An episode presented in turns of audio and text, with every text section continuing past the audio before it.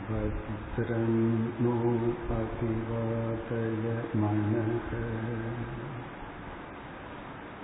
மகா வாக்கியம் என்ற தலைப்பில் நாம் சிந்தனைகளை மேற்கொள்ள இருக்கின்றோம் உபனிஷத்துக்களில் குறிப்பிடப்படுகின்ற ஒரு முக்கியமான சில வாக்கியங்களை நாம் மகா வாக்கியம் என்று அழைக்கின்றோம்.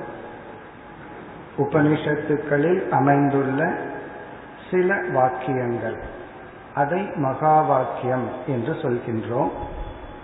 அதுதான் நம்முடைய விசாரத்தினுடைய மைய கருத்து. ஒரு முகவுரையுடன் இந்த விசாரத்திற்குள் நாம் செல்லலாம். வேதம் என்கின்ற சாஸ்திரம் ஒரு அறிவை கொடுக்கின்ற ஒரு நூல். பாடி ஆஃப் நாலேஜ் என்று சொல்வார்கள். அறிவு களஞ்சியம். வேதம்ங்கிற ஒரு புஸ்தகம் அறிவை கொடுக்கின்ற ஒரு நூல். எப்படிப்பட்ட எதை பற்றிய அறிவை கொடுக்கின்றது? அதை நம்ம பல கோணத்தில் இலக்கணம் சொல்லலாம் லட்சணங்கள் கூறலாம். அதில் இரண்டை இப்பொழுது பார்க்கின்றோம்.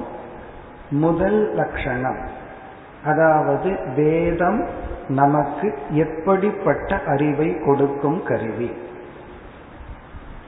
புருஷார்த்தம் தத் சாதனம் விதந்தி அனேன இது வேதக என்பது ஒரு லட்சணம். புருஷார்த்தம் என்றால் நம்முடைய இலக்கு. ஒரு மனிதனால் அடையக்கூடிய இலக்குகளை பற்றி கோல் லட்சியங்களை பற்றியும் அந்த லட்சியத்திற்கான சாதனைகளை பற்றியும் அறிவை கொடுப்பது வேதம். நமக்கு ஏதோ ஒரு இலக்கு இருக்கின்றது. ஏதோ ஒன்றை நாம் தேடிக்கொண்டிருக்கின்றோம். அந்த இலக்கை காட்டிக் கொடுத்து அதற்கான பாதையையும் காட்டிக் கொடுப்பதுதான் வேதம். ஒருவர் வந்து ஏதோ ஒன்றை தேடிக்கொண்டிருக்கின்றார் நம்ம அவரிடத்துல போய் நீ என்ன தேடுகின்றாய் அப்படின்னு கேட்டா அவர் தெளிவான பதில் சொல்லுவார். நான் இதை தொலைத்து விட்டேன். சாவிய தொலைச்சிட்டேன் அல்லது எதையோன்னு தொலைச்சிட்டேன் அதை தேடுறேன்னு சொல்லுவார். ஆனா நம்முடைய வாழ்க்கையில் ஒரு பெரிய அதிசயம் என்னவென்றால் ஏதோ ஒன்றை நம் மனம் தேடிக்கொண்டிருக்கின்றது நமக்கே தெரியல நாம் எதை தேடுகின்றோம் என்று. வாழ்க்கையில எல்லாத்தையும் அடைஞ்சாலும் ஏதோ ஒன்று ஒரு குறை இருக்கிறத பார்க்கிறோம். நம்ம மனதை சற்று ஆழ்ந்து கவனித்தால் இப்போ நம்ம வாழ்க்கை அப்படிங்கிற ஒரு பயணத்துல தேடுதல் நடக்கின்றது. தேடுபவனுக்கே எதை தேடுகின்றோம் என்று தெரியாமல் தேடிக்கொண்டிருக்கின்றான் இதைத்தான் வேதம் முதலில் தெளிவுபடுத்தி காட்டுகின்றது. நீ இதைத்தான் தேடிக்கொண்டிருக்கின்றாய். உன்னுடைய தேடுதல் இதுதான். இதை காட்டுவதுதான் முதல் படி வேதத்தினுடைய. அது நமக்கு தெரிஞ்ச விஷயங்கள் தான். அதைத்தான் நம்ம தமிழில் அறம் பொருள் இன்பம் வீடுன்னு சொல்றோம். தர்மார்த்த காம மோக்ஷக. நீ வந்து வாழ்க்கைக்கு தேவையான பாதுகாப்பை தேடுகின்றாய். பாதுகாப்பு கிடைத்தவுடன் இன்பத்தை தேடுகின்றாய். அந்த இன்பம் கிடைக்க வேண்டும் என்று தர்மத்தை புண்ணியத்தை தேடுகின்றாய். துயரம் நீங்க வேண்டும் என்று பாபத்தை நீக்க நீ சில தேடுதலை மேற்கொள்கின்றாய். இப்படியெல்லாம் சில தேடுதல்களை எல்லாம் வரிசைப்படுத்தி தெரிந்தோ தெரியாமலேயோ எல்லோரும் மோட்சத்தை தான் நாடுகின்றார்கள். வீடு பேரு அறம் பொருள் இன்பம் வீடுன்னு சொல்றமே அந்த மோட்சத்தை தான் ஒருவன் நாடுகின்றான் என்று நம்முடைய இலக்கை நம்முன் காட்டி வெறும் லட்சியத்தை மட்டும் காட்டினால் போதாது. அதற்கான பாதையையும் காட்ட வேண்டும். இதன் வழியாகத்தான் இந்த லட்சியத்தை அடைய முடியும். இது உன்னுடைய இலக்காக இருந்தால் அதற்கு சாதனை இது என்ற அறிவை வேதம் கொடுக்கின்றது. வேதம் என்கின்ற ஒரு நூல் நம்முடைய இலக்குகளை சரியாக நம் முன் நிறுத்தி அதற்கான பாதையை காட்டி கொடுக்கின்றது. இது ஒரு கோணத்துல நம்ம வேதத்தை பார்க்கிற விதம். இனியொரு கோணத்துல நம்ம வேதத்தை எப்படி பார்க்கிறோம்? வேதம் என்பது அறிவை கொடுக்கும் கருவி என்றால் அதனுடைய சப்ஜெக்ட் மேட்டர் என்ன? யாராவது ஒரு புஸ்தகத்தை நம்ம கையில கொடுத்தா நம்முடைய ஃபர்ஸ்ட் கொஸ்டின் முதல் கேள்வி என்னவா இருக்கோ இந்த புஸ்தகம் எதை பற்றி பேசுகின்றது? இந்த புஸ்தகத்தினுடைய சப்ஜெக்ட் மேட்டர் என்ன? அது பிசிக்ஸா கெமிஸ்ட்ரியா அல்லது நாவலா கதையா? இதனுடைய விஷயம் என்ன? அந்த விஷயத்தின் அடிப்படையில் எனக்கு ஒன்று தெரியுதுன்னு சொன்னா என்ன தெரியுது? நான் ஒரு அறிவை கொடுக்கின்றேன்னா என்ன அறிவு? அதுதான் கேள்வி. அப்ப வேதம் ஒரு அறிவை கொடுக்கும் நூல் என்றால் எதை பற்றி அறிவை கொடுக்கின்றது? நம்ம முதல்ல ஒரு கோணத்துல பார்த்துட்டோம். நம்முடைய இலக்குகள் அதற்கான பாதையை பற்றி அறிவை கொடுப்பது வேதம். இது ஒரு டெபனேஷன் இரண்டாவது டெபனேஷன் அதாவது இரண்டாவது விதத்தில் வேதத்தை நோக்குவது எது நிலையான ஒரு தத்துவம் இந்த பிரபஞ்சத்தில் இருக்கின்றதோ எது நிலையற்ற மாறிக்கொண்டு அழிந்து கொண்டிருக்கின்ற தத்துவம் இந்த பிரபஞ்சத்தில் இருக்கின்றதோ இந்த இரண்டை பற்றி அறிவை கொடுப்பது வேதம்.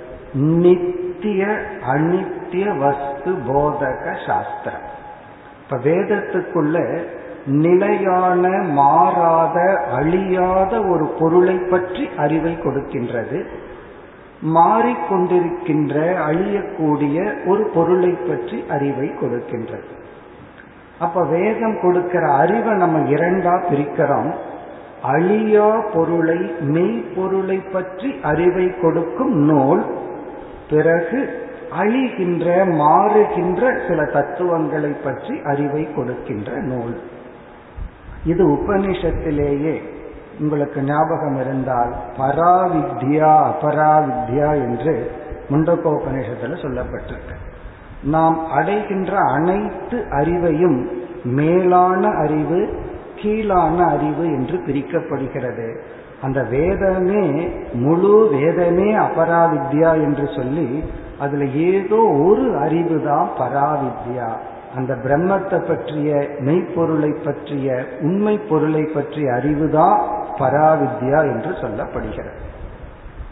இப்ப நம்ம இரண்டாவது டெபனிஷன் அடிப்படையில் நம்மளுடைய கருத்தை தொடரவும்.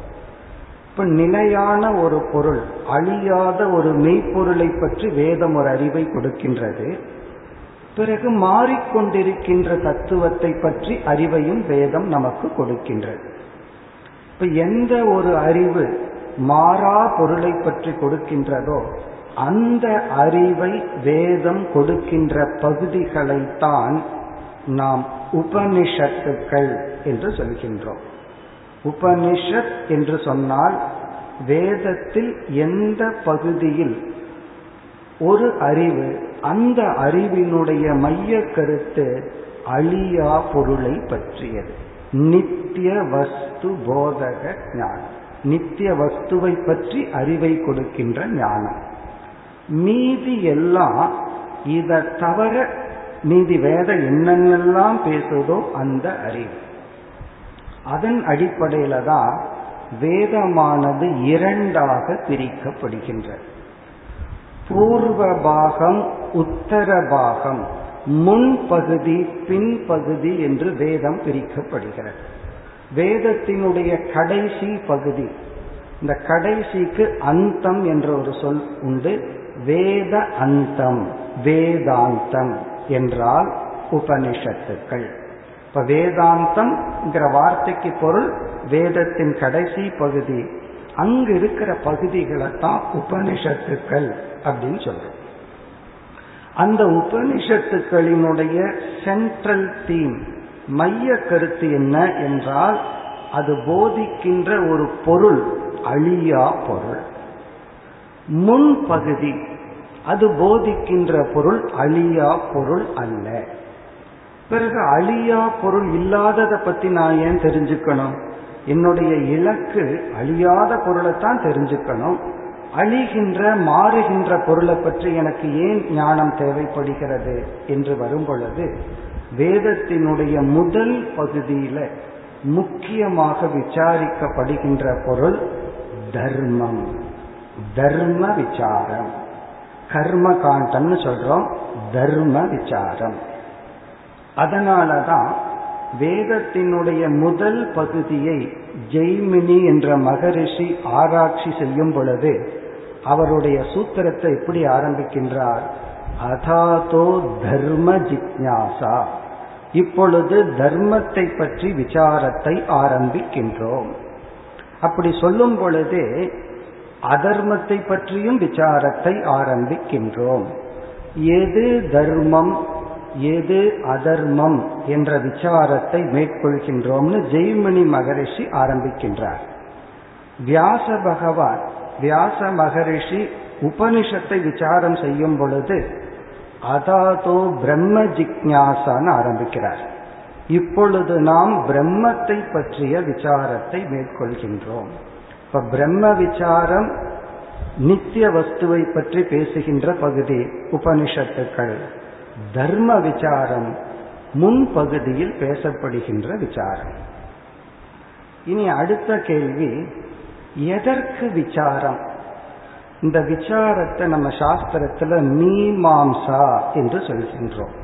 மீமாம்சா என்றால் ஆராய்தல் பக்தியுடன் ஆராய்தல் அர்த்தம்.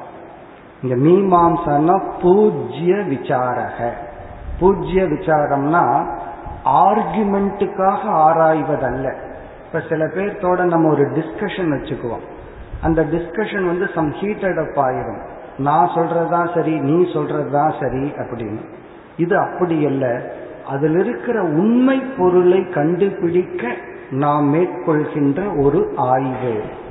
அதனாலதான் பூர்வ மீமாம்சா உத்தர மீமாம்சா என்று இரண்டு விதமான ஆய்வுகள் வேதம்ங்கிற ஒரு சப்ஜெக்ட்ல செய்யப்படுகிறது. எது தர்மம் எது அதர்மம் என்னென்ன கர்மங்கள் செஞ்சா என்னென்ன பலன் இதெல்லாம் முன் வேதத்துல செய்கின்ற ஆய்வு அல்லது ஆராய்ச்சி அல்லது ரிசர்ச் பின்பகுதியில செய்கின்ற ரிசர்ச் அல்லது ஆய்வு தான் உத்தர மீமாம்சா என்று சொல்கின்றோம்.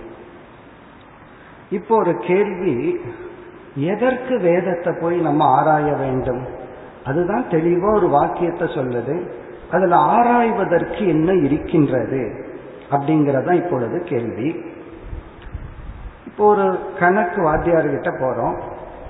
ஒரு சின்ன குழந்தை போகுது அல்லது நம்மளே போறோம். ஆறு கூட்டல் நாலு அப்படிங்கிறதுக்கு எனக்கு விட தெரியலன்னு சொல்றோம். அவர் வந்து கணக்கு போட்டு பத்துன்னு ஒரு விட சொல்றார். இந்த விடையை எடுத்துட்டு நம்ம வந்து இனி ஒரு கணக்கு ஆசிரியர்கிட்ட போய் நான் செகண்ட் ஒப்பீனியன் கேட்கறேன் அப்படின்ட்டு போக மாட்டோம். காரணம் என்னன்னா இது தெளிவா இருக்கு. இதுல சந்தேகம் கிடையாது. ஆனால் நம்ம உடம்புல ஒரு சர்ஜரி பண்ணணும்னு ஒரு படிச்ச பெரிய ஸ்பெஷலிஸ்ட் டாக்டர் சொல்ற இப்பெல்லாம் என்ன சொல்கிறார்கள்? செகண்ட் ஒப்பீனியன் போ தேர்ட் ஒப்பீனியன் போன்னு சொல்றோம் அப்ப அவர் சொல்றது தவறா பொய்யா? அவரும் படிச்சிருக்காரு. பிறகு ஏன் இந்த அறிவுல நமக்கு நம்பிக்கை வருவதில்லை? ஒரு விஷயத்துல சந்தேகமே இல்லை. இப்போ ஆறு கூட்டல் நாலுங்கிற விஷயத்துக்கு நம்ம செகண்ட் ஒப்பீனியன் தேர்ட் ஒப்பீனியன் எல்லாம் போயிட்டு இருந்தா அப்புறம் வேற டாக்டர்கிட்ட நம்ம அழைச்சிருவாங்க. காரணம் என்ன? அது ரொம்ப தெளிவா இருக்கு. அதுல போய் விசாரம் நமக்கு அவசியம் கிடையாது. ஆனால் இந்த உடல்னு வரும் பொழுது இந்த உடல்ல வந்து ஒரு டாக்டர் படிச்சவர் என்ன சொல்றாரு? இந்த சூழ்நிலையில சர்ஜரி பண்ணணுங்கிறார். அதை விட அல்லது அதற்கு ஈக்குவலா இனியொரு டாக்டர் கிட்ட போனா செய்யவே கூடாதுன்னு சொல்றார். அப்ப இந்த இடத்துல என்ன நமக்கு தெரிய வருகிறது?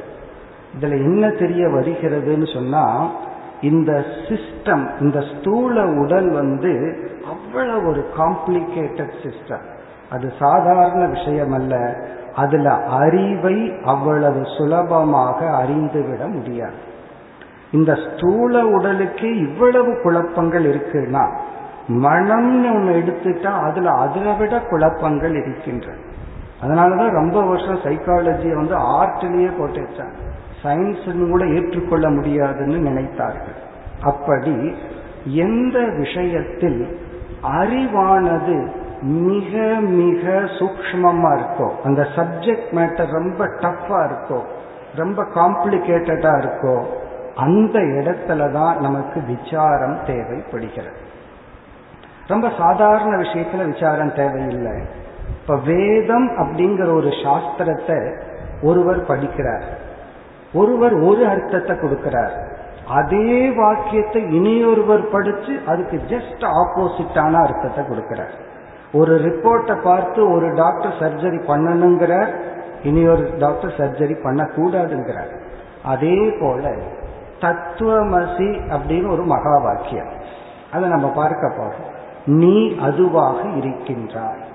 அதை படிச்ச ஒரு மகான் வந்து நீயும் அந்த இறைவனும் ஒன்றுன்னு ஒரு பொருள் சொல்றார். இனியொரு மகான் என்ன சொல்றார்? தத்துவமசிங்கிறத தஸ்யத்துவமசின்னு படிக்கணும். நீ அதை சார்ந்தவன். நீ அதனுடைய அங்கம். நீயும் அதுவும் ஒன்றல்ல. நீ அதனுடைய ஒரு பகுதி தான் ஒரு பொருள் சொல்ற இனி ஒருத்தர் என்ன சொல்றாரு? அதை தத்துவமசினே படிக்க கூடாது அதத்துவமசின்னு படிக்கணும். நீ அது அல்ல அப்படின்னு பொருள் சொல்ற ஒரே ஒரு வாக்கியம்.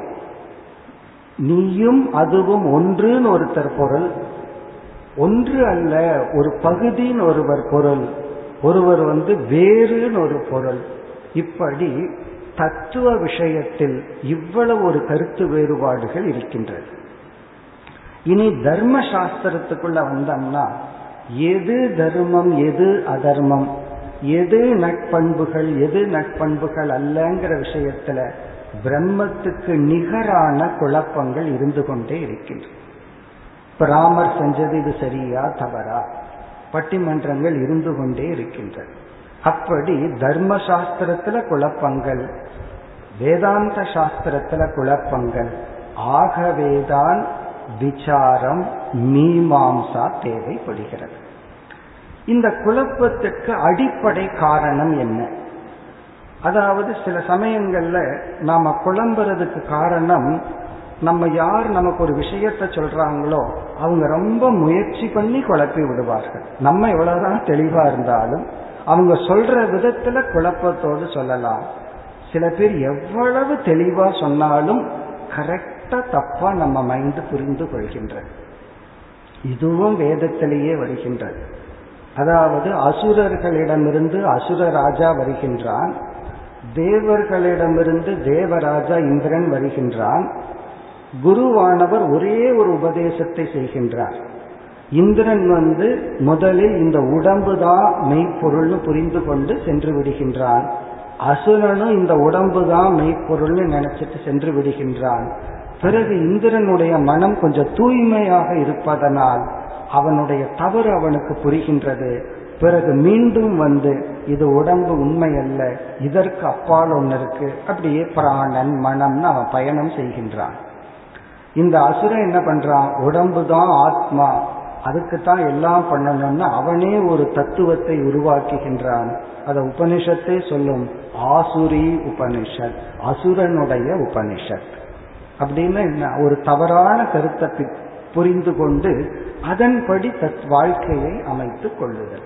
இப்படி நம்ம வேதம்ங்கிற ஒரு சாஸ்திரம் எல்லாருக்கும் பொதுவா இருக்கு.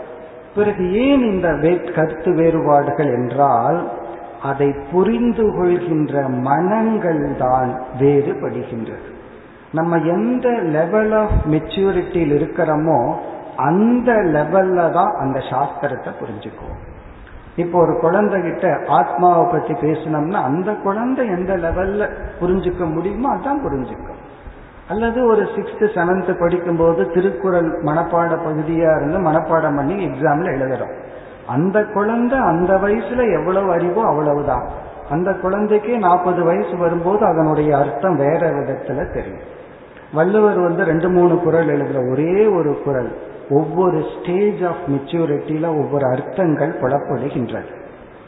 அப்படி வேதங்கிறது நமக்கு ஒரு சாஸ்திரமாக இருந்தாலும் இதத்தான் அதிகாரி பேதார் என்று சொல்வோம். நம்முடைய மனதினுடைய குவாலிட்டி தன்மைக்கு ஏற்ப பல தத்துவங்கள் உருவாகின்றது. சில தத்துவங்கள் ஒரு படிகளாக அமையும். சில தத்துவங்கள் உண்மைக்கு விருத்தமாகவும் அமைகின்றன.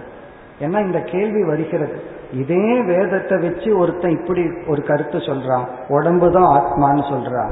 இதே வேதத்தை வச்சு உடம்பு ஆத்மா அல்லன்னு ஒருவன் சொல்கிறான். ஏன்? எதற்கு வேதம் இப்படி ஒரு ஸ்கோப்பை கொடுத்திருக்கு? நம்ம வேதத்துக்கிட்டேயே போக வேண்டாம். இந்த பிசிக்கல் பாடியிலேயே எவ்வளவு டிஃபரன்ஸ் ஆஃப் ஒப்பீனியன் வருது? அப்படி இருக்கும் பொழுது இதையெல்லாம் கடந்து அதிசூக்மமான ஒரு வஸ்து விஷயத்தில் அவ்வளவு சுலபமாக புரிந்து கொள்ள முடியாது. அப்படி புரிந்து கொள்ள முடிவதாக இருந்தால் ஒரு ரிஷி புரிஞ்சிட்டு நமக்கு சொல்லி இருந்தா அந்த குழப்பங்கள் வந்திருக்கவே கூட. இன்னைக்கு வந்து பூமி உருண்டையா தட்டையான்னெல்லாம் குழப்பம் கிடையாது. காரணம் என்ன? அது தெளிவா தெரிஞ்சாச்சு. அப்படி ஈஸ்வரன் விஷயத்தில் மனித சமூகம் இருக்கும் வரை எதிரான புதிரான தவறான பல கருத்துக்கள் நிலவிக் கொண்டுதான் இருக்கும். காரணம் என்ன? அந்தந்த மனம் அந்தந்த மனநிலைக்கு ஏற்பத்தான் சாஸ்திரத்தை புரிந்து கொள்ள முடியும். இந்த சாஸ்திரம்ங்கிறது இந்த உலகம் மாதிரி தான் நம்ம மனதினுடைய பக்குவத்துக்கு தகுந்த மாதிரி தான் உலகத்தை ஜட்ஜ் பண்றோம் உலகத்தை புரிஞ்சுக்கிறோம். அதே போல நம்ம மனதினுடைய பக்குவத்தின் அடிப்படையில தான் சாஸ்திரத்தை நாம் புரிந்து கொள்கின்றோம். அப்படி பூர்வ மீமாம்சா என்றால் தர்மத்தை பற்றிய விசாரம். எது தர்மம் எது அதர்மம் எது நட்பண்பு எது தீய குணங்கள் எந்தெந்த கர்மங்கள் செய்தா என்னென்ன பலன் கிடைக்கும்? இதெல்லாம் வேதத்தினுடைய முதல் பகுதி. அதுலதான் விதவிதமான கர்மங்கள் பூஜைகள் இதெல்லாம் சொல்லப்பட்டிருக்கு. இப்ப வேதத்தினுடைய கர்ம காண்டத்துல இந்த மந்திரத்தை நீ ஜபம் செய்தால் உனக்கு வந்து மேதா சக்தி வரும். அதாவது ஞாபக சக்தி வரும் அல்லது பணம் கிடைக்கும் அல்லது நோய் நீங்கும் இப்படின்னெல்லாம் சொல்லப்பட்டிருக்கு. இப்ப வந்து அந்த மந்திரத்துக்கு அந்த சக்தி இருக்கா அப்படின்னு கேட்டா சாஸ்திரமே என்ன சொல்லுது? மந்திரத்துக்கு சக்தி இருக்கோ இல்லையோ இந்த மந்திரத்தை ஜபித்தா இந்த பலன் கிடைக்குங்கிற ஸ்ரத்த இருக்கே அந்த ஸ்ரத்தைக்கு அந்த சக்தி இருக்கின்றது. அந்த நம்பிக்கைக்கு அந்த சக்தி இருக்கு. இந்த மந்திரத்தை சொல்லி ஜபம் பண்ணா எனக்கு இந்த பலன் கிடைக்கும்.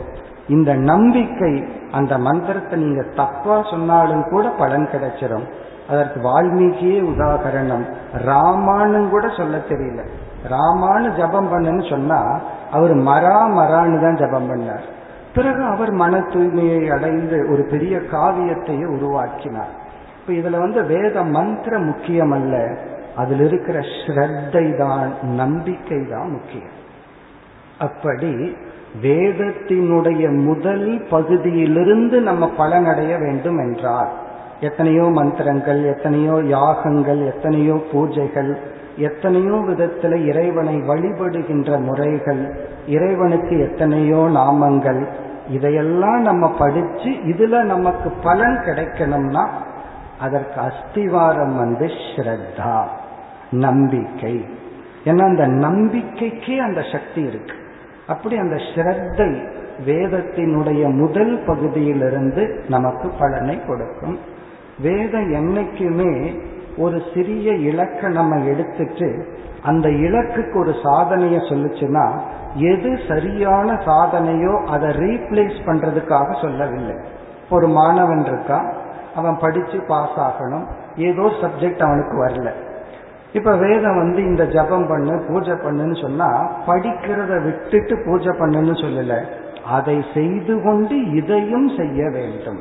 இட்ஸ் அன் அடிஷன் ஆடட் இப்படி வேதம் சொல்ற அனைத்து பிரார்த்தனைகளும் யாகங்களும் பூஜைகளும் இதெல்லாம் அந்த பலனை கொடுக்கலாம். அதை விட பெரிய கர்ம வினை இருந்தா கொடுக்காமலும் போகலாம். ஆனால் இது வந்து சரியான முயற்சிக்கான ரீப்ளேஸ்மெண்ட் கிடையாது. நீ இதை பண்ணலாம் அதை பண்ணலான்னு கிடையாது. உன்னுடைய முயற்சியை சரியாக்க வேதத்தினுடைய முதல் பகுதி துணை புரிகின்றது. இனி நம்ம வந்து வேதாந்த பகுதிக்கு வருவோம். இப்ப வேதாந்தம் என்றால் உபனிஷத்துக்கள்னு பார்த்தோம். உபனிஷத் அப்படிங்கிற சொல்ல வந்து மூன்றாக நம்ம பிரிச்சு உப நீ ஷத்துனெல்லாம் நம்ம ஒவ்வொரு உபனிஷத் வகுப்புலையும் பார்த்தோம்.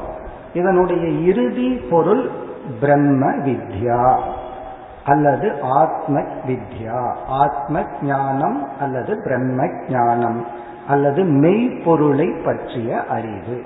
இப்போ உபனிஷத்துங்கிற சொல்லுக்கு இறுதியில கிடைக்கிற பொருள் பிரம்ம ஞானம் அல்லது பிரம்ம வித்யா பிரம்மங்கிற வார்த்தையினுடைய அர்த்தம் நமக்கு புரியணும்னா அழியா பொருள் நித்திய வஸ்து. அதை பற்றி அறிவை உபனிஷத் கொடுக்கின்றது அந்த அறிவைத்தான் சப்ஜெக்ட் மேட்டர் உபனிஷத் வச்சிருக்கு.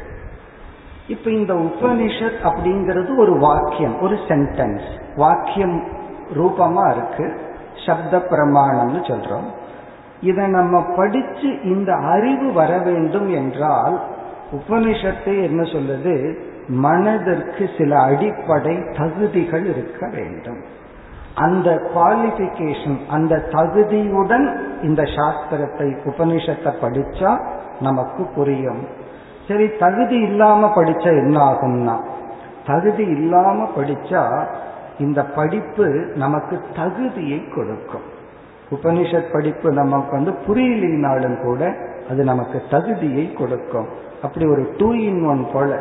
வேதம்ங்கிறது வந்து வெறும் சப்தம் வெறும் ஒரு இன்ஸ்ட்ருமெண்ட்டும் அல்ல. அது ஒரு ரிஷிகளிடமிருந்து வந்ததனால் இறைவனாலேயே கொடுக்கப்பட்டதாக சாஸ்திரங்கள் கூறுவதனால் மகான்கள் கூறுவதனால் அந்த மந்திரத்துக்குன்னு நம்மை தூய்மைப்படுத்தும் சக்தி இருக்கு.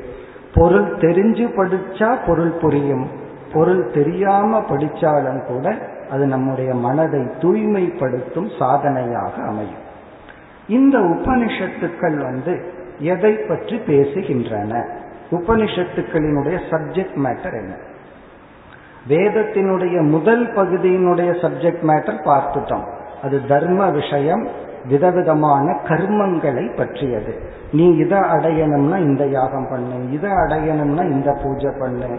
இப்படி வந்து இந்த உலகத்தில் இருக்கின்ற ஏதோ ஒன்றை அடைய ஏதோ ஒரு துயரம் நம்மிடம் இருந்து நீங்க சாதனைகள் கூறுகின்றது. நம்பிக்கையுடன் பின்பற்றினால் உபனிஷத்து ஹண்ட்ரட் பர்சன்ட் கேரண்டி கொடுக்காது. ஏன்னா அதை அடைவதற்கு அதற்கு மேல் உனக்கு பாபம்னு ஒரு தடை இருந்தா நீ என்ன செஞ்சாலும் அடைய முடியாது. ஆனால் முயற்சி பண்ணா அடைய வாய்ப்பு. அது முதல் பகுதி. இறுதி பகுதியான உபனிஷத்து வந்து எதை பற்றி பேசுகின்றது?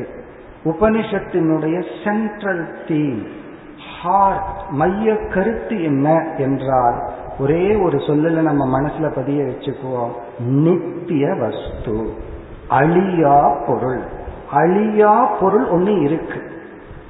அந்த அழியா பொருளை பற்றி ஒரு அறிவை கொடுக்கத்தான் உபனிஷத் ஆரம்பம் ஆயுள்ளது. உபனிஷத்தினுடைய பிரபிருத்தி உபனிஷத்தினுடைய நோக்கம் வந்து அழியா பொருள். இனி அடுத்த கருத்து உபனிஷத்துல அந்த அழியாத வஸ்துவை மட்டும்தான் பேசியிருக்கா? அல்லது உபனிஷத்துக்குள்ள என்னென்ன விஷயங்கள் பேசப்பட்டுள்ளது? உபனிஷத்துக்குள்ள பேசப்பட்டுள்ள சப்ஜெக்ட் மேட்டர்கள் எவை? என்று பார்த்தால் முக்கியமா பிரம்மந்தான் அல்லது ஆத்மாதான் அல்லது அழியா பொருள் தான் என்று இருந்தாலும் அதை அறிவிக்க அதை காட்டி கொடுக்க உபனிஷத் சில விஷயங்களை எல்லாம் எடுத்துக்கொண்டு ஆய்வு செய்கிறது. அப்போ உபனிஷத்து வந்து சில அழியக்கூடிய விஷயங்களையும் எடுத்துட்டு ஆய்வு பண்ணுது. அந்த ஆய்வினுடைய உள் நோக்கம் அந்த பொருளை பற்றி அறிவை கொடுக்க அல்ல. அதை தாண்டி அதையெல்லாம் ஒரு கருவியா வச்சுட்டு அழியா பொருளை பற்றி ஒரு அறிவை கொடுப்பதற்காக. அப்படி உபனிஷத்துக்குள்ள என்னென்ன விஷயங்கள் பேசப்படுகிறதுன்னு சொன்னா மூன்றே மூன்று விஷயங்கள் தான். நான்குன்னு சொல்லலாம். இந்த நான்கு வந்து இந்த மூன்றுக்குள்ள உறவுகள். அந்த மூன்று விஷயத்துல முதல் விஷயம் வந்து நாம் பார்த்து அனுபவிக்கின்ற இந்த உலகம். ஜெகத். இந்த ஜெகத்தை பற்றி உபனிஷத் பேசுகிறது. நம்ம அனுபவிக்கக்கூடிய விஷயங்கள் உலகம்.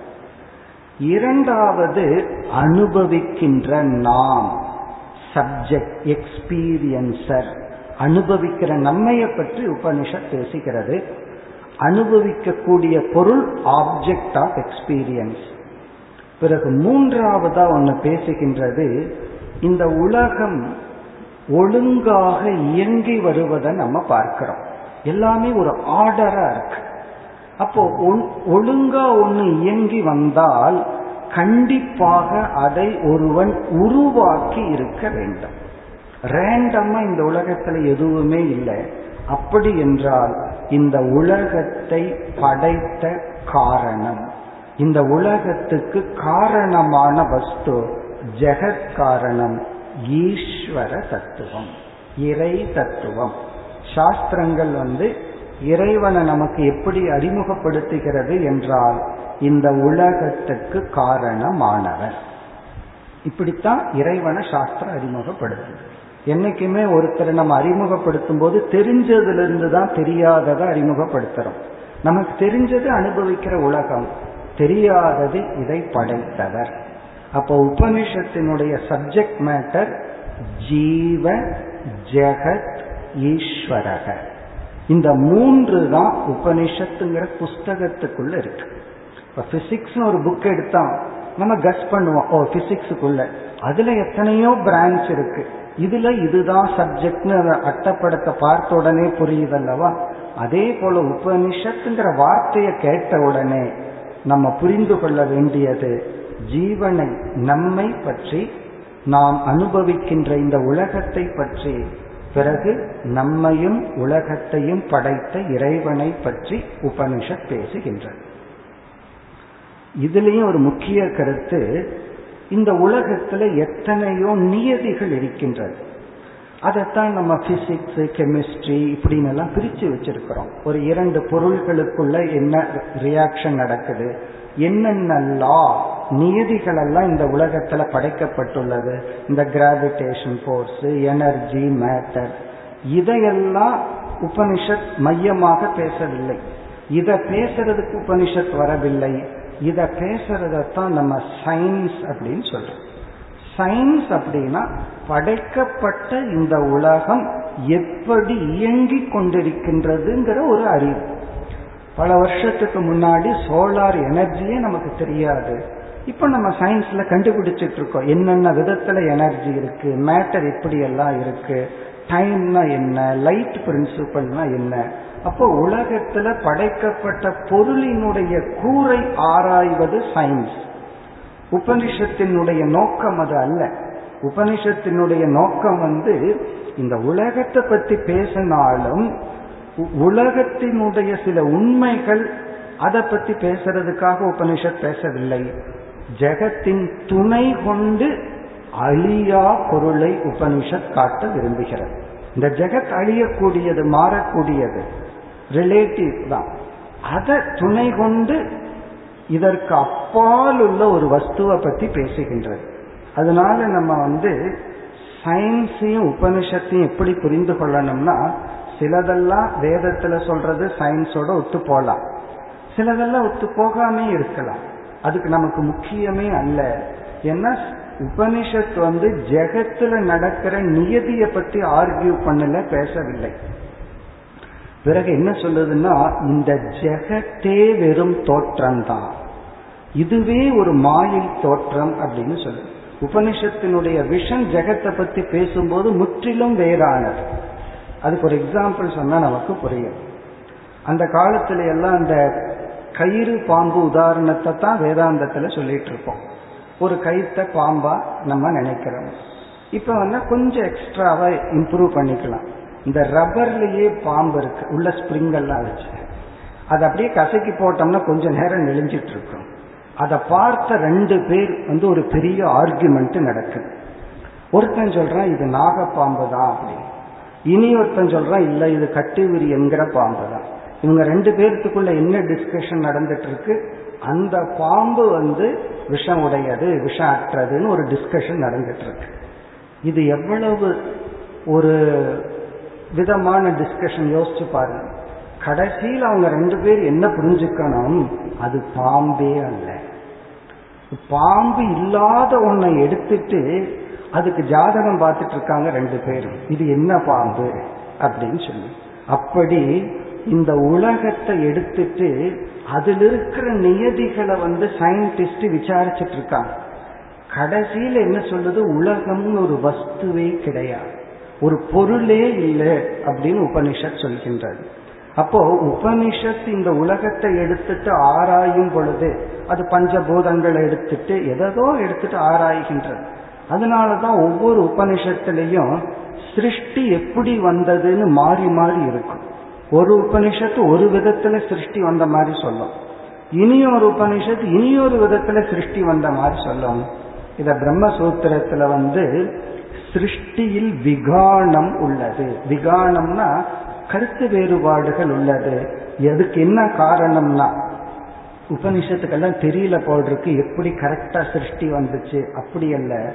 உபனிஷத்துக்கு இல்லாத ஒன்ன பத்தி பேசிட்டு இருக்கிறோம். இல்லாத ஒண்ணு எப்படி வந்ததுன்னு பேசிட்டு இருக்கிறோம். அது ஒவ்வொரு விதத்திலும் இந்த சிருஷ்டி வந்ததுன்னு சொல்லுது. அப்படி உபனிஷத்தில் ஜெகத்தை பற்றிய ஆய்வு நடந்துள்ளது. ஜீவனை பற்றிய ஆய்வு நம்மை பற்றி ஆய்வு நடந்துள்ளது. நம்ம இறந்ததுக்கு அப்புறம் என்ன ஆகுது? அப்படி ஒரு ஆய்வு உண்டு. சூக்ம சரீரம் நம்முடைய மைண்டை பற்றி உடம்ப பற்றி பிறகு இறைவன் வந்து மாயா அப்படின்னு ஒரு தத்துவத்தை பயன்படுத்தி இதையெல்லாம் படைச்சார். இப்படி உபனிஷத்தில் ஈஸ்வர லட்சணம் மாயா தத்துவம் ஜெகத் பிறகு ஜீவன் ஜீவனுடைய அன்னமய கோஷம்னு அனாத்மாக்கள் இப்படி எத்தனையோ விஷயங்கள் பேசுகின்றது. பிறகு நம்ம நான்கு டாபிக்னு சொன்னோம். ஜீவ ஜெகத் ஈஸ்வரன். நான்காவது என்னன்னா இவர்களுக்குள் இருக்கின்ற சம்பந்தம் ரிலேஷன்ஷிப் ஜீவனுக்கும் ஜெகத்துக்கும் என்ன உறவு உண்டு? ஜெகத்துக்கும் உலகத்துக்கும் ஈஸ்வரனுக்கு என்ன உறவு? ஜீவனுக்கும் ஈஸ்வரனுக்கும் என்ன உறவு? இதையும் உபனிஷத் பேசுகின்றது அப்போ மூன்று பொருள்கள் ஜீவன் ஜெகத் ஈஸ்வரன் மூணு ஆப்ஜெக்ட் மூன்று சப்ஜெக்ட் மேட்டர் இந்த மூன்று சப்ஜெக்ட் மேட்டருக்குள்ள உறவுகள். நமக்கும் இறைவனுக்கு என்ன உறவு? இறைவனுக்கு உலகத்துக்கு என்ன உறவு? உலகத்துக்கு நமக்கு என்ன உறவு? இந்த ரிலேஷன்ஷிப் இந்த சம்பந்தத்தை பற்றி உபனிஷத் பேசுகின்றது. இதுல ரொம்ப முக்கியமா நம்ம புரிந்து கொள்ள வேண்டிய கருத்து என்னவென்றால் உபனிஷத் ஜெகத்தை பற்றி பேசியிருந்தாலும் நம் உடல்களை பற்றி பேசியிருந்தாலும் இந்த உடல்களை பற்றி உள்ள அறிவை கொடுப்பது உபனிஷத்தினுடைய மைய கருத்து அல்ல. இந்த ஸ்தூல சரீரத்தை பத்தி நான் வந்து உபனிஷத்துல போய் தெரிஞ்சுக்கிறேன்னா பெருசா ஒன்றும் தெரிஞ்சுக்க முடியாது. வெறும் அன்னமய கோஷங்கிறது தான் தெரிஞ்சுக்க முடியும். இது வந்து சாப்பாட்டுனால தோன்றி உணவுனால காக்கப்பட்டு மீண்டும் உணவா போகும். இவ்வளவுதான். இதனுடைய உடல் கூறுகளை தெரிஞ்சுக்கணும்னா நான் மெடிக்கல் காலேஜில் போய் தான் நம்ம படிக்கணும். இப்போ உபனிஷத்து வந்து உடம்ப பத்தி பேசுறது உடம்ப பத்தி பேசணுங்கிற நோக்கு அல்ல. அது வேற ஏதோ ஒரு இன்டென்ஷன்ல இதை வந்து பயன்படுத்துகின்றது. இனி நம்ம உறவுக்கு வர்றோம் ரிலேஷன்ஷிப்புக்கு வரலாம் இந்த உறவுக்கு வந்தால் இந்த உலகத்துக்கு நமக்கு என்ன உறவுன்னு பார்த்தோம்னா ஒரே ஒரு உறவு நமக்கு நன்கு தெரிகிறது. நான் அனுபவிப்பவன். இந்த உலகம் அனுபவிக்கப்படும் பொருள். I am an experiencer world வந்து எக்ஸ்பீரியன்ஸ் ஆப்ஜெக்ட் ஆஃப் எக்ஸ்பீரியன்ஸ் அல்லது இந்த உலகம் சில சமயம் நமக்கு இன்பம்ங்கிற ஒரு உணர்வை கொடுக்குது. சில சமயம் அதே உலகம் நமக்கு துன்பம்ங்கிற உணர்வை உணர்வை கொடுக்குது. அப்ப இந்த உலகம் நமக்கு அனுபவத்திற்குரிய விஷயமா இருந்து இன்ப துன்பங்களை கொடுத்து கொண்டு இருக்கின்றது இதுலயும் ரொம்ப ரிலேட்டிவ் இப்ப நம்ம வந்து உடல்னு நினைச்சிட்டு மற்றவங்க உடலை பார்க்கிறோம் அது உலகம். அவர்களுக்கு நம்முடைய உடல் உலகம். அப்போ இதுல யாரு எக்ஸ்பீரியன்சர் யாரு எக்ஸ்பீரியன்ஸுங்கிறதும் கூட ரிலேட்டிவ் தான் அப்சல்யூட்டா கிடையாது. பிறகு இறைவன். இப்ப இறைவன்கிறவர் யார்? இந்த இறைவனை பற்றி எந்த அறிவும் இல்லாமல் இறைவனை பற்றி அறிவையே கொடுக்காமல் வேதத்தினுடைய கர்மகாண்டமானது அந்த இறைவன்கிறது விதவிதமான சக்தி ஒவ்வொரு சக்தியையும் ஒவ்வொரு தேவதைகள் என்று சொல்லி நீ அந்தந்த சக்தியை அடையணும்னா அந்தந்த தேவதைக்கு கர்மம் பண்ணு தியானம் செய் என்று அந்த இறை தத்துவத்தின் அறிவை கொடுக்காமல் அதுல ஒரு நம்பிக்கையுடன் நீ வந்து யாகமோ பூஜையோ தியானமோ செய்தால் உனக்கு பலன் கிடைக்கலாம். இங்கேயும் கிடைக்கலாம் தான் கிடைக்குங்கிற உபனிஷத் வேதமானது கூறவில்லை. ஆனால் உபனிஷத்திற்குள் வந்தால் அந்த ஈஸ்வரனை பார்க்கிற விதமே மாறி விடுகின்றது ஈஸ்வரனை உபனிஷத் புகழ்வதில்லை. ஈஸ்வரனை புரிந்து கொள்ள நமக்கு உதவி செய்கிறது. அதனாலதான் ஒரு மகான் சொன்னார் என்னை புகழாதீர்கள் புரிந்து கொள்ளுங்கள் சொன்னார். அதாவது குருவை புகழ்றது வேற குருவை புரிஞ்சுக்கிறது வேற. கிருஷ்ணரை புகழ்றது வேற கிருஷ்ணரை புரிஞ்சுக்கிறது வேற. எல்லாத்துக்கும் இந்த குட்டி கிருஷ்ணா ராதை கிருஷ்ணன் தான் பிடிக்குது.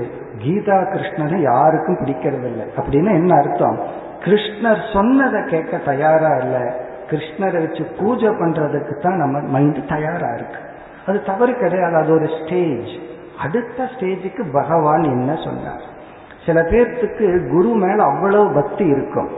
அவர் ஏதாவது வாயை திறந்து பேச ஆரம்பிச்சா ஓடி போயிடுவாங்க கேட்கறதுக்கு தயாரா இல்லை. உங்களை பூஜிக்கிற வணங்குற அவ்வளவு.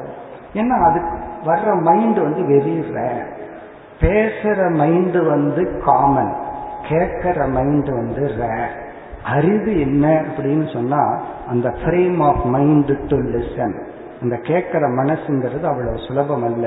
அப்படி உபனிஷத் வந்து இறைவனை புகழ்வதை விட ஏன்னா கர்ம காண்டத்துல பார்த்தா எல்லா ஸ்துதியா இருக்கும் ஸ்தோத்திரங்கள். இங்க வந்து அந்த ஈஸ்வரனுக்கும் ஜீவனுக்கும் உள்ள உறவு ஈஸ்வரனுக்கும் ஜெகத்துக்கும் உள்ள உறவை பற்றி பேசுகின்றன அப்போ உபனிஷத்துல எத்தனையோ விஷயங்கள் பேசியிருந்தாலும் உலகத்தை பத்தி பேசியிருந்தா உலகத்துக்காக உலகத்தை பத்தி பேசல. உலகத்தில் உள்ள நியதியை பற்றி அறிவை கொடுக்க உபனிஷத் பேசவில்லை. உடலை பற்றி பேசினா உடலை பற்றி அறிவு மனசை பற்றி பேசினா மனதினுடைய செயல்பாட்டு அறிவை கொடுக்க உபனிஷத் பேசவில்லை. பிறகு இதையெல்லாம் எடுத்துக்கொண்டு உபனிஷத்தினுடைய முக்கிய நோக்கம் இவைகளுக்குள் உள்ள உறவை நிலைநாட்ட உறவை பற்றி அறிவை கொடுப்பதுதான் உபனிஷத்தினுடைய மைய கருத்து. இனி என்ன உறவை பற்றி பேசுகிறது? ஜெகத்துக்கும் ஈஸ்வரனுக்கும் காரிய காரண சம்பந்தக. காரிய காரண சம்பந்தம்னா காஸ் அண்ட் எஃபெக்ட் ரிலேஷன்ஷிப் இப்ப வந்து களிமண்ணுக்கும் பானைக்கும் என்ன உறவுனா அல்லது அம்மா பிள்ளைக்கு என்ன உறவுனா காரணம் அந்த காரணத்திலிருந்து தோன்றியவர்கள். அப்படி இந்த உலகம் காரியம் படைக்கப்பட்டுள்ளது இறைவன் காரணம். இதுலேயும் பல ஸ்டேஜஸ் இருக்கு. இங்கதான் நம்ம விசாரம் பண்றோம் எப்படிப்பட்ட காரணம்? நிமித்த காரணம் உபாதான காரணம் இப்படியெல்லாம் பல காரணங்கள் எல்லாம் இருக்கு. அதெல்லாம் நம்ம வந்து இந்த மகா வாக்கிய விசாரத்துல சுருக்கமா பார்க்க போறோம். இனி அடுத்தது நமக்கும் இறைவனுக்கும் என்ன உறவு? நமக்கும் பகவானுக்கு என்ன ரிலேஷன்ஷிப் அதுதான் குரூசியல் கொஸ்டின் சொல்றமே. அதுதான் முக்கிய கேள்வி. எனக்கும் கடவுளுக்கு என்ன உறவு? ஆரம்பத்துல பார்த்தோம்னா நான் வழிபடுபவன் இறைவன் வழிபடப்படும் ஒரு பொருள். நான் ஒரு பக்தன் இறைவன் வந்து பக்திக்குரியவர். அப்ப இறைவன் ஒரு ஆப்ஜெக்ட் ஆயிடுற இந்த உலகத்துல எத்தனையோ பொருள்கள் இருக்கே அந்த பொருளை போல இறைவன் ஒரு பொருள் ஆயிடுறார். ஆரம்ப நிலையில். பிறகு கொஞ்சம் தத்துவ ரீதியா போனா உபனிஷத்து வந்து இரண்டு உறவுகளை பற்றி பேசுகிறது. யாருக்கும் நமக்கும் நமக்குன்னு நம்ம எல்லா ஜீவராசிகளுக்கும் ஈஸ்வரனுக்கும் உள்ள உறவு. என்ன உறவு? ஒரு லெவல் ஒரு ஸ்டாண்டர்டில் என்ன உறவு சொல்கிறதுனா எப்படி உலகத்துக்கு இறைவன் காரணமோ அதே போல ஜீவனுக்கும் ஈஸ்வரன் காரணம். அப்ப இறைவன்கிறவர் வந்து உலகத்துக்கு மட்டும் காரணமானவர் அல்ல உலகத்தை அனுபவிக்கிற நமக்கும் காரணமானவர். ஒரு உறவு வந்து காரண காரிய சம்பந்தக. இறைவன் காரணமானவர் நம்மெல்லாம் இறைவனிடமிருந்து தோன்றினோம். ஒன் ஸ்டாண்ட் பாயிண்ட் ஒரு அடிப்படையில். இப்போ ஒரே ஒரு அம்மாவுக்கு ரெண்டு மூணு குழந்தைகள் பிறந்திருந்தா ஒரே ஒரு தாய் வந்து பல பேர்த்துக்கு காரணமா இருந்தா அவர்களெல்லாம் சகோதரர்கள் தானே. அப்படி பார்க்கையில நம்ம எல்லா ஜீவர்களும் ஈஸ்வரனிடமிருந்து தோன்றினோங்கிற அடிப்படையில எல்லா ஜீவர்களுமே ஒரு விதத்துல ரிலேட்டட் தான். ரிலேஷன்ஷிப் இல்லாத ஜீவர்களே கிடையாது. காரணம் என்ன? ஒரே ஒரு காரணத்திலிருந்து நாம் தோன்றினோம். அப்ப இறைவன் உலகத்துக்கு காரணம் போல நமக்கும் காரணம். இது என்ன ஸ்டாண்ட் பாயிண்ட் என்ன அடிப்படையில் என்றால் இப்ப நாம் ஜீவன் சொல்றமே அந்த இடத்துல நம்முடைய உடல் நம்முடைய மனம். அந்த மனதில் வந்து ஒரு உணர்வு இருக்கின்றது. இதன் அடிப்படையில். அதாவது இந்த உடல் மனம் இன்னும் டெக்னிக்கலா சொன்னா மனதில் இருக்கிற சிதாபாசன் அப்படின்னு சொல்றோம். அதாவது ஆத்மாவினுடைய அறிவு சுரூபம் மனதில் பிரதிபிம்பிக்கின்றது. அந்த பிரதிபிம்பம் மனம் உடல். இதுதான் ஜீவன் அப்படின்னு ஒரு பொருள் எடுத்துக்கொண்டால் இறைவன் படைப்பவர் நாம் படைக்கப்பட்டவர்கள். இதத்தான் யாருமே சொல்லி கொடுக்காம நான் நம்ம நினைச்சிட்டு இருக்கிறோம் நான் யார் அப்படின்னா உடனே நான் வந்து ஒரு கிராஸ் ஃபார்ம் ஆஃப் நான்கிறது என்னுடைய உடல். பிறகு சில சமயம் சொல்லுவான் என் உடம்ப பார்த்து என்ன எடை போட்டுறாத என் மனசை பார் அப்படின்னு சொல்றேன். அப்ப நான் யார் அப்படின்னா உடலுக்கு அப்பாற்பட்ட என்னுடைய மனம் என்னுடைய கேரக்டர் என்னுடைய குணம் என்னுடைய பாப புண்ணியங்கள். இப்படி இருக்கிற நான் அப்படின்னு புரிஞ்சுட்டா இதுக்கெல்லாம் இறைவன் காரணம். இந்த பஞ்சபூதத்தை இறைவன் படைச்சார்னா அந்த பஞ்சபூதத்தினுடைய அம்சம் தானே நம்ம உடல். அப்ப நாமளும் படைக்கப்பட்டவர்கள் ஆகி விடுகின்றோம்.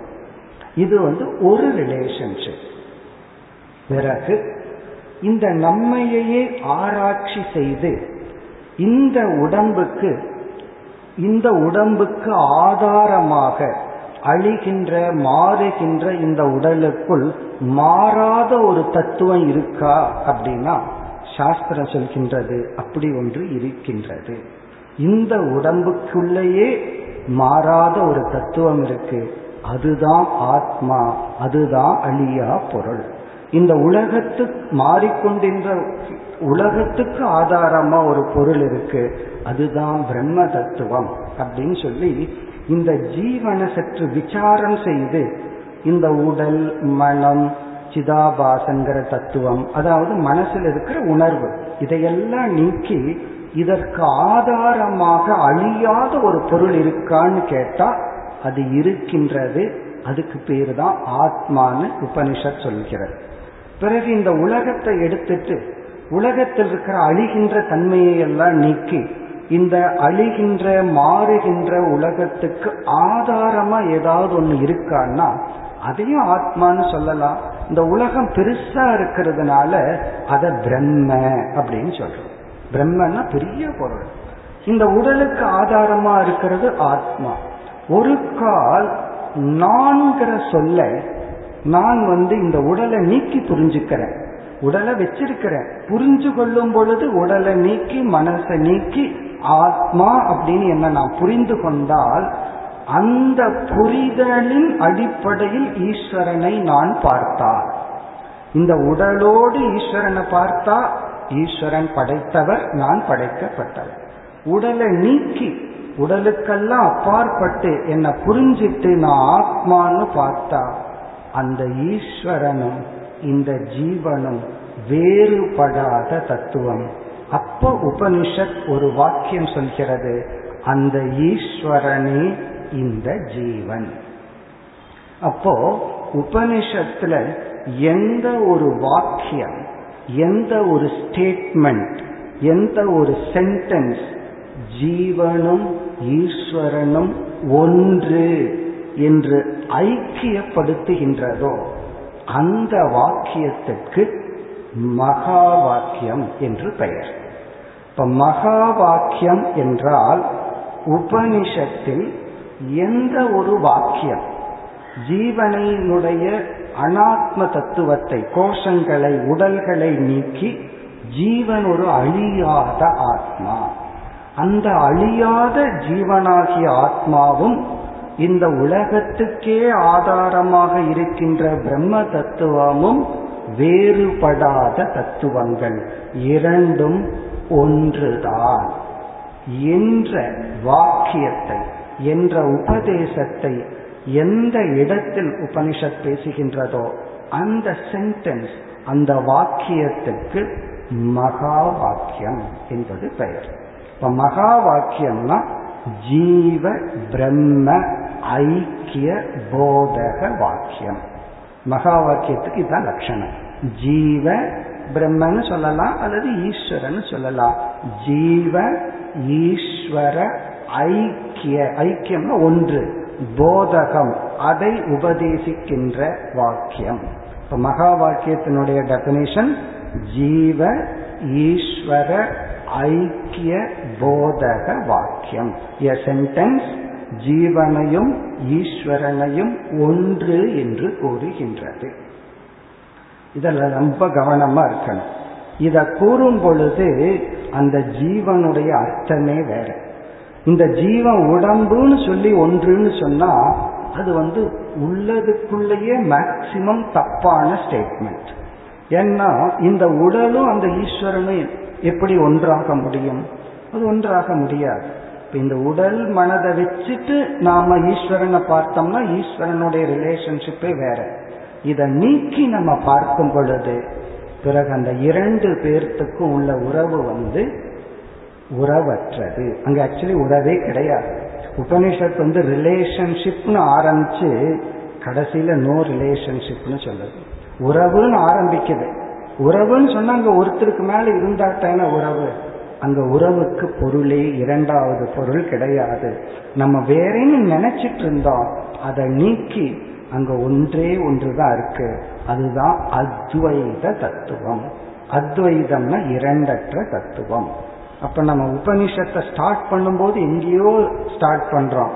முடிக்கும் பொழுது அங்கு யாரும் கிடையாது. அது சில சாமி சொல்லுவார் நான் வந்து வேதாந்த கிளாஸ் ரொம்ப பேர்த்தோட ஆரம்பிச்ச கடைசியில அத்வைதத்துல முடிஞ்சது அப்படின்னு. அப்படின்னா அவர் மட்டும்தான் இருந்தாருன்னு அர்த்தம். எல்லாம் போயாச்சு. அப்படியே சிஷ்யர்கள் இருந்தாலும் அவங்க மனதிலையும் அவங்க போயிருப்பாங்க. அவங்க அவங்களும் அங்க இருக்க மாட்டாங்க. அது அந்த விதத்திலையும் சொல்லலாம். நூறு பேர் வந்து இருந்தா கடைசியில் அங்க நூறுங்கிற எண்ணிக்கை இல்லாம ஒன்றுங்கிற எண்ணிக்கையில தான் அவர்கள் போவார்கள். புரிந்து கொண்டார். அப்படி உபனிஷத்துக்குள் சிருஷ்டியை பற்றி ஜீவனை பற்றி ஜெகத்தை பற்றி ஈஸ்வரனை பற்றி எத்தனை விஷயங்கள் பேசியிருந்தாலும் அவைகளெல்லாம் இந்த ஐக்கியத்தை புரிய வைப்பதற்காக இந்த மகா வாக்கியத்தை மைண்டில் வச்சுட்டு மீதி எல்லாம் பேசுகின்றது. சில பேர் கடன் வாங்கலான்ட்டு அவர்கிட்ட போயிருப்பார். அதை மைண்டில் வச்சுட்டு எதோ பேசிட்டு இருப்பாரு. உங்க பிசினஸ் நல்லா போகுதுன்னு கேள்விப்பட்டா ரொம்ப சந்தோஷம். ஈஸ்வரனுடைய அனுகிரகம் உங்களுக்கு வந்துடுச்சு அவர் அப்படியே குஷிப்படுத்தி விடுறது கடைசியில எனக்கு ஒரு பத்தாயிரம் ரூபாய் கொடுங்க. அப்போ இவர் மனசுக்குள்ள ஒன்ன வச்சிருக்காரு. அதை டைரக்டா எடுத்த உடனே சொன்னா வெளியே பண்ணிட்டுருவார் பிறகு அதை மைண்டில் வச்சுட்டு எதோ பேசி கடைசியில பாயிண்ட்டுக்கு வர்றாரு. அதே போல உபனிஷத்து வந்து இந்த ஐக்கியத்தை மைண்டில் வச்சுட்டு எத்தனையோ விஷயங்கள் பேசுது. கடைசியா என்னன்னா இந்த ஐக்கியம்தான் இப்படி நான்கு வேதங்களிலும் ரிக் எஜுர் சாம அதர்வன அப்படின்னு நான்கு வேதங்களிலும் எல்லா வேதங்களிலும் உபனிஷத்துக்கள் இருக்கின்றன. ஒவ்வொரு உபனிஷத்தும் இந்த ஜீவனை ஜெகத்தை படைப்பை ஈஸ்வரனை விதவிதமான கோணங்களில் லட்சணங்கள் கொடுத்து விளக்குகின்றது. ஒரே உபனிஷத் மாதிரி இனி ஒரு உபனிஷத் இருக்காது இத்தனை வேற்றுமைகளுக்குள்ளும் எல்லா உபனிஷத்துக்குள்ளேயும் இருக்கிற சென்ட்ரல் தீம் என்னன்னா இந்த மகா வாக்கியம் ஜீவனை எடுத்து ஆராய்ச்சி பண்ணி அவனிடம் உள்ள பொய்யான அம்சத்தை நீக்கி அவனிடக்கிற உண்மையான அம்சத்தை எடுத்து வச்சுக்கிறது. ஈஸ்வரனை ஆராய்ச்சி பண்ணி அவர் வந்து அவர் ஒரு மாயையோடு இருக்கார். அந்த மாயை அதிலிருந்து படைக்கப்பட்ட உலகத்தை எல்லாம் நீக்கி அவருக்குள் இருக்கிற பிரம்ம தத்துவத்தை எடுத்து வச்சுக்கிறது. இந்த பிரம்ம தத்துவ லட்சணமும் ஆத்ம தத்துவ லட்சணமும் ஒரே மாதிரி இருக்கு. ஆகவே இரண்டும் வேறுபடவில்லைன்னு ஐக்கியப்படுத்துகின்றது. இப்ப நம்ம சம்பிரதாயத்தில் என்ன செய்துள்ளார்கள்? எல்லா வேதங்களும் எல்லா உபனிஷத்துக்களுக்கும் இந்த ஒன்று தான் சென்ட்ரல் தீம் அப்படின்னு சொல்லி ஒரு நான்கு வேதங்களில் இருந்து நான்கு மகா வாக்கியங்களை எடுத்துக்கொண்டு ஒரு சாம்பிள் போல இப்போ பிளட் டெஸ்ட் பண்ணும்போது என்ன பண்றோம்? ஒரு டிராப் எடுக்கிறோம். அதை வச்சு நம்ம முழு பிளட்டை முடிவு பண்றோம். அப்படி வந்து ஒரு வேதத்திலிருந்து ஒரு உபனிஷத்திலிருந்து ஒரு வாக்கியத்தை சாம்பிளுக்கு எடுத்துக்கிறது. நாலு மகா வாக்கியங்கள் அப்படின்னு அர்த்தம் இல்லை. எத்தனையோ மகா வாக்கியங்கள் இருக்கு. ஒரு உபனிஷத்துக்குள்ளேயே பல மகா வாக்கியங்கள் வரும். ஒரு சாம்பிளுக்காக நம்ம சம்பிரதாயத்தில் என்ன செய்துள்ளார்கள்? ஒவ்வொரு வேதத்திலிருந்து ஒவ்வொரு உபனிஷத்தை எடுத்து அதில் ஒரு மகா வாக்கியத்தை எடுத்து நான்கு மகா வாக்கியங்கள்னு ரொம்ப ஃபேமஸா இருக்கு. அதுல வந்து ரிக்வேதம். ரிக்வேதத்துல ஐத்தரேய உபனிஷத்துங்கிற உபனிஷத்துல கடைசி மந்திரம் கடைசி வார்த்தை. எல்லா வேலையும் உபனிஷத் பேசி முடிச்சு கடைசியா மூன்றாவது செக்ஷன்ல முதல் மந்திரத்தினுடைய லாஸ்ட் வேர்டு பிரஜானம் பிரம்ம. இது ஒரு மகா வாக்கியம். பிரஜானம் பிரம்ம.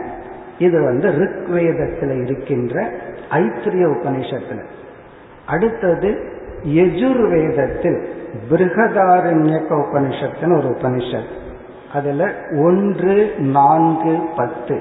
ஃபர்ஸ்ட் சாப்டர் நான்காவது செக்ஷன் பத்தாவது மந்திரம். அதுல ஒரு மகா வாக்கியம். இதெல்லாம் சாம்பிளுக்கு எடுத்துக்கொண்ட வாக்கியங்கள். அகம் பிரம்ம அஸ்மி. நான் பிரம்மனாக இருக்கின்றேன். இப்ப அகம் பிரம்மாஸ்மி. இது எஜுர்வேதத்திலிருந்து எடுத்துக்கொள்ளப்பட்டது. ரிக்வேதத்திலிருந்து எடுத்துக்கொள்ளப்பட்டது பிரஜானம் பிரம்ம ஐத்திரேய உபனிஷத். எஜுர்வேதம் அகம் பிரம்மாஸ்மி. பிறகு சாமவேதம் சாந்தோக்கிய உபனிஷத்திலிருந்து எடுத்துக்கொள்ளப்பட்டது. ஆறு எட்டு ஏழு. சிக்ஸ்த் சாப்டர் எயித்து செக்ஷன் ஏழாவது மந்திரம் தத்துவமசி. நீ அதுவாக இருக்கின்றாய். தத்துவமசின்னு ஒரு மகா வாக்கியம் பிறகு நான்காவது அதர்வண வேதம் மாண்டூக்கிய உபனிஷத்தில் இருந்து எடுத்துக்கொள்ளப்பட்ட இரண்டாவது மந்திரம். அயம் ஆத்மா பிரம்ம. அயம் ஆத்மா பிரம்ம. இப்படி பிரஜானம் பிரம்ம அகம் பிரம்மாஸ்மி தத்துவமசி அயம் ஆத்மா பிரம்மன்னு சொல்லி நான்கு மகா வாக்கியங்களை வந்து சம்பிரதாயத்துல ட்ரெடிஷன்ல எடுத்துட்டு இது ஒரு சாம்பிளுக்காக இப்படி எல்லா வேதங்களிலும் எல்லா உபனிஷத்தினுடைய சென்ட்ரல் தீம் இதுதான். என்று சொல்லப்பட்டுள்ளது. நம்முடைய நமக்கு இருக்கிற நேரத்தில் விசாரம் இந்த நான்கு மகா வாக்கியங்களை எடுத்துக்கொண்டு அந்தந்த உபனிஷத்துல எப்படி இது விளக்கப்பட்டுள்ளது. எப்படி தத்துவமசின்னு அங்க விளக்கம் வந்திருக்கு அகம் பிரம்மாஸ்மினி எந்த சூழ்நிலையில எப்படி விளக்கம் வந்துள்ளது அதைத்தான் நம்ம சுருக்கமாக பார்க்க இருக்கின்றோம். நாளை முதல் அந்த விசாரத்தை தொடர்வோம். ॐ पूर्णमदपूर्णमिदं पूर्णापूर्णमुदच्छते पूर्णस्य पूर्णमाताय पूर्णमेवावशिष्यते ॐ शान्ति शान्ति शान्तिः